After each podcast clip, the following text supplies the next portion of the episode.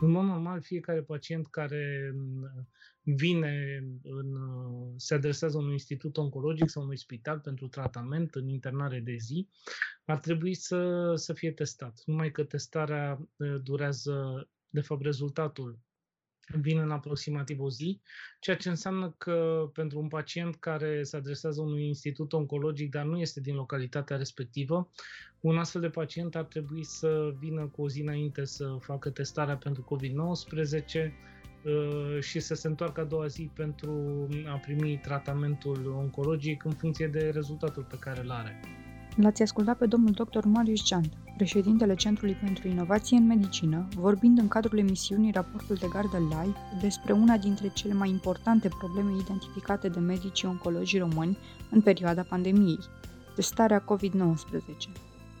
Sunt Adriana Boată, editor Raportul de Gardă.ro și ascultați podcastul Voci cu Autoritate COVID-19, un podcast născut ca răspuns la distanțarea socială, una dintre cele mai eficiente arme pe care le avem la dispoziție pentru a încetini transmiterea noului coronavirus. Așteptăm întrebările voastre pe pagina de Facebook raportuldegardă.ro și vă vom răspunde în edițiile viitoare.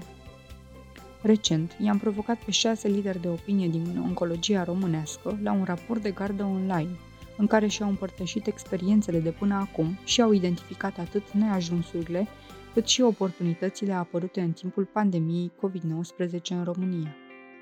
Imediat după propunerile noastre ale societății, ale noastre, ale tuturor, de fapt, lucrurile au, hai să spunem că păreau la nivel de societate, la nivel de minister, să fie de bine, în sensul că toată lumea a ținut cont de aceste propuneri.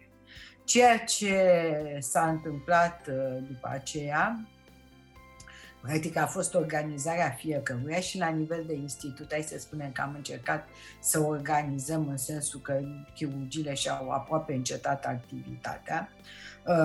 Serviciile de radioterapie oarecum au încetat activitatea, dar nu de tot, iar serviciile de oncologie medicală, ținând cont de tot ceea ce am spus, am încercat să cuantificăm pacienții, în sensul că pentru internările continue să reducem într-un fel numărul de pacienți care vin, și aici mă referam mai mult la pacienții care erau strict de paleație, iar pentru ceilalți, evident că am încercat să trecem mai mult pacienții în spitalizarea de zi.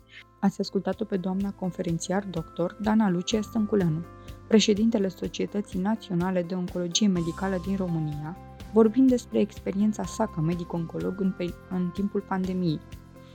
În toate spitalele de oncologie din România a fost redus numărul pacienților cu cancer care au fost internați, iar personalul medical a fost repartizat specific în funcție de tipul pacientului.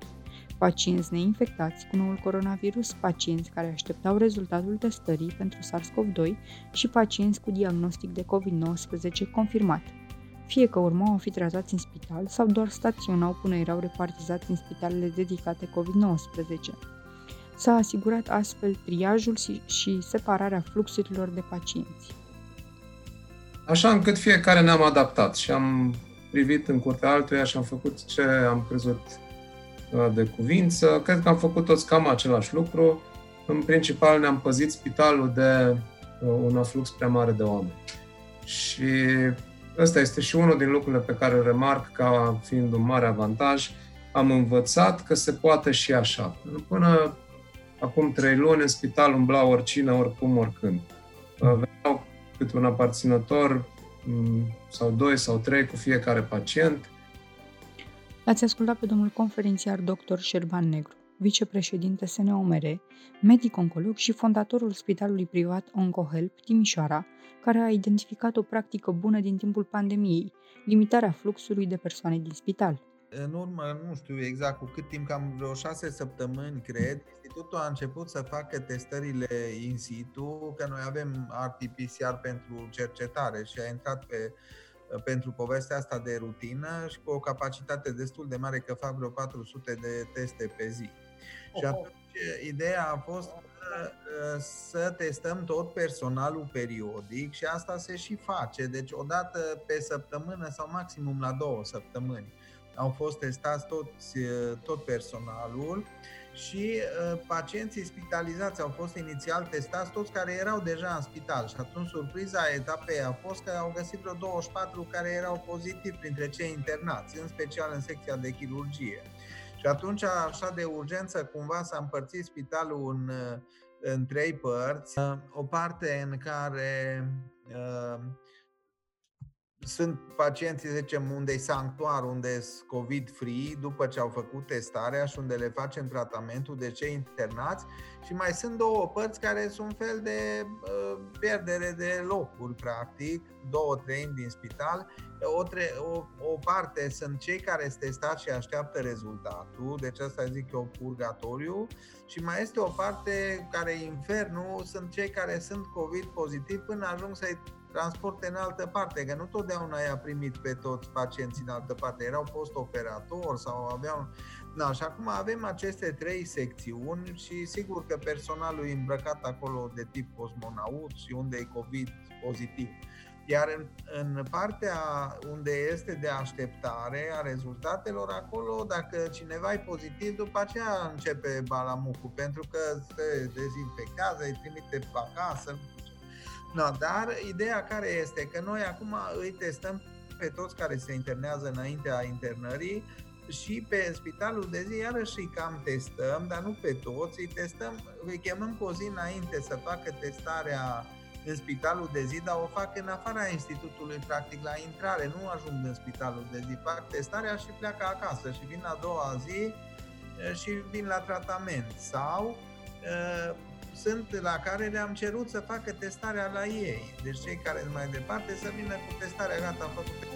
L-ați ascultat pe profesor dr. Tudor Ciulean, medic primar oncolog la Institutul Oncologic Cluj-Napoca, care a explicat cum s-au întâmplat lucrurile în cadrul institutului în care activează.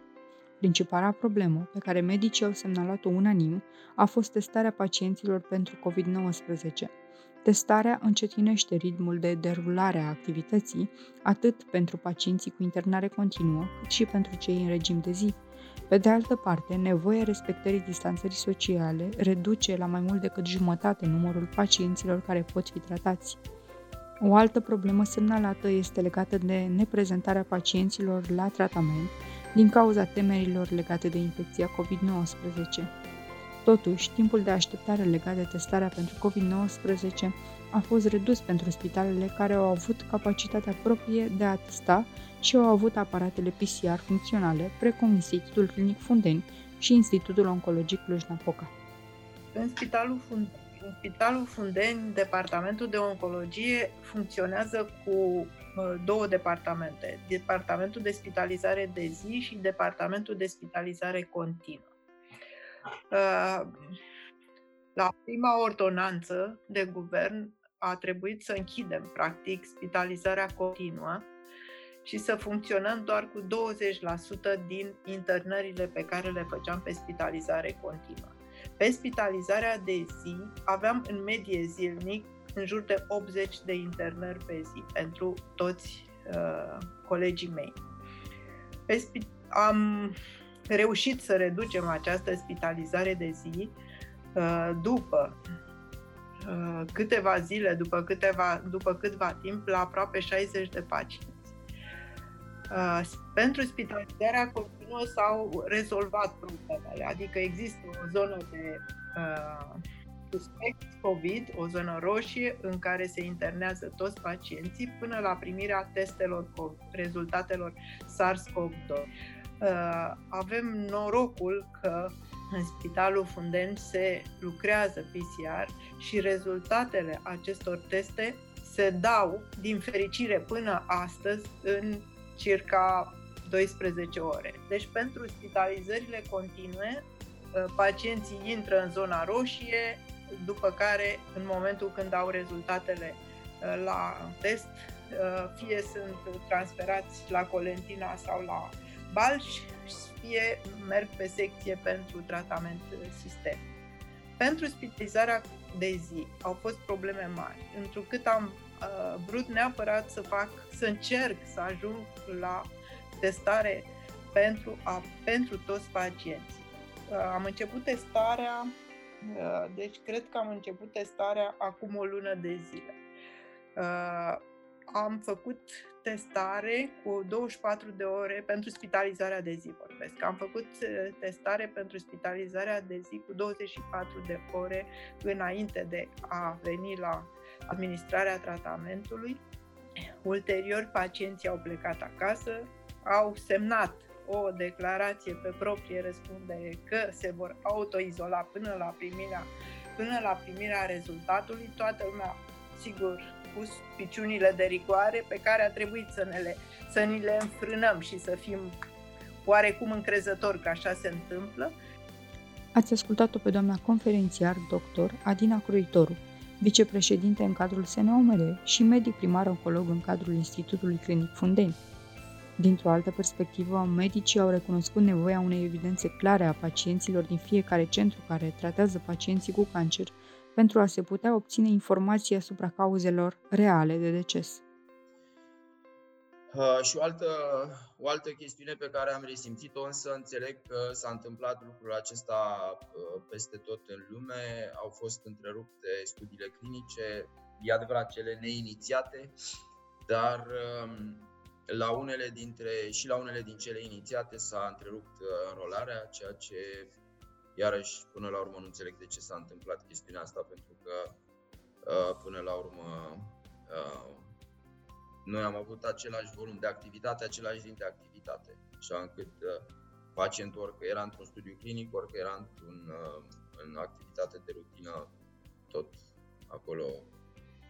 acolo ajungea, tot pe același pat de tratament și tot aceeași grijă beneficia din partea noastră.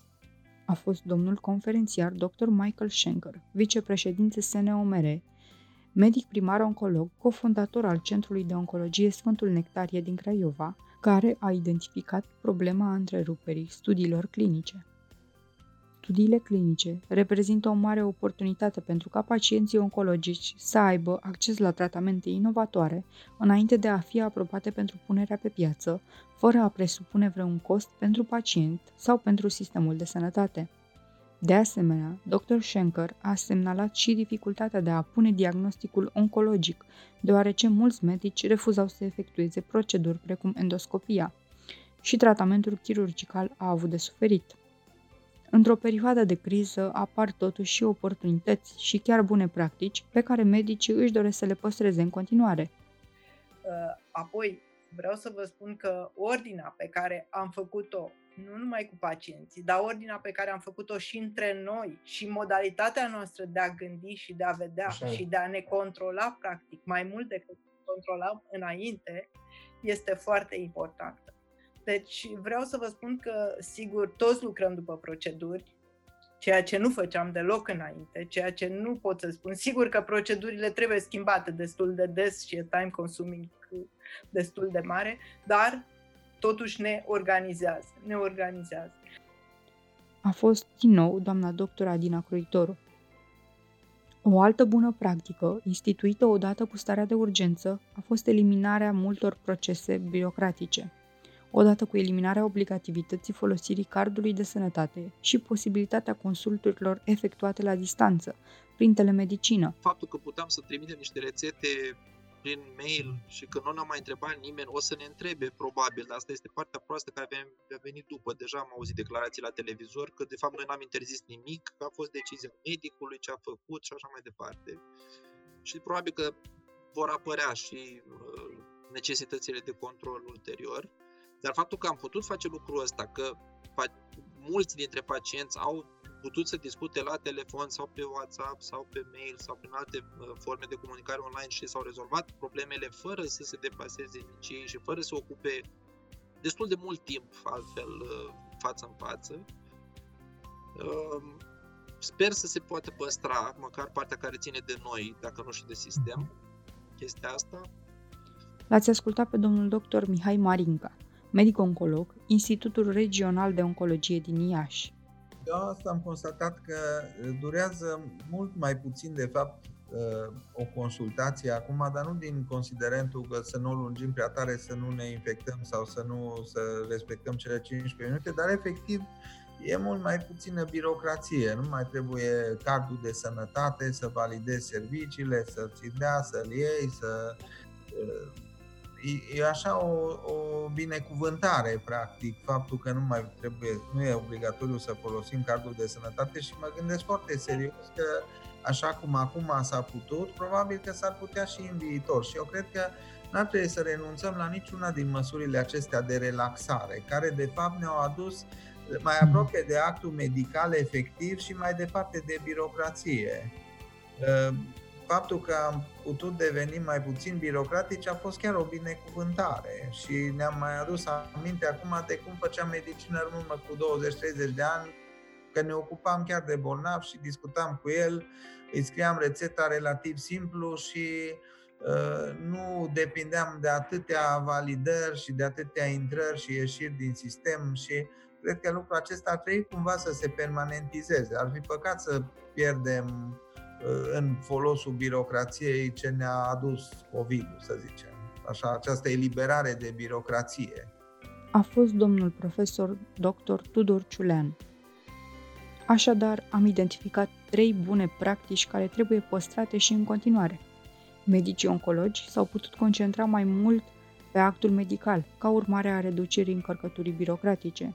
Atât pacienții cât și medicii s-au bucurat de comunicarea facilitată online, precum și de prescripțiile online. Au fost respectate protocoalele de lucru, iar acest fapt s-a tradus într-o funcționare mai bună la nivelul spitalelor. Un sistem informatic care să permită, de fapt,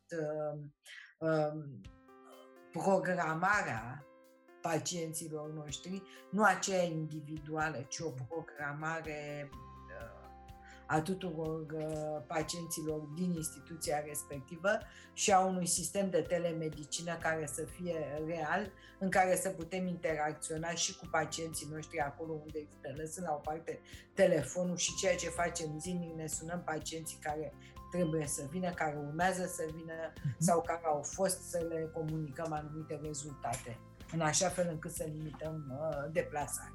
Dar cred că sistemul informatic ar trebui să fie îmbunătățit și poate uniformizat pentru toți. Adică să avem același sistem informatic, nu fiecare bucățele de sistem informatic și practic să putem utiliza informația de la unul la celălalt. Ați ascultat-o pe doamna conferențiar Stânculenu, care consideră că acum este momentul oportun pentru implementarea eficientă a telemedicinei și a unui sistem informatic universal. În finalul întâlnirii online, medicii au transmis mesaje pacienților și colegilor doctori. Pentru pacienții cu cancer este simplu să nu uite de distanțare, să nu uite de regulile de igienă și să umble mai puțin apropo de perioada de relaxare, pentru că nu s-a terminat cu toată pandemia și pentru noi să încercăm să păstrăm ceea ce am obținut și ceea ce facem bine până acum și am făcut bine. Respectiv să reducem aglomerația și să avem o ordine în activitatea noastră medicală. Mesaj pentru pacienți. Eu aș transmite un mesaj mai concret și le-aș spune că viața lor este direct și imediat amenințată nu de un virus posibil și potențial, ci de boala lor, care este o boală mult mai serioasă, care este o boală rapid progresivă dacă nu este tratată, de obicei.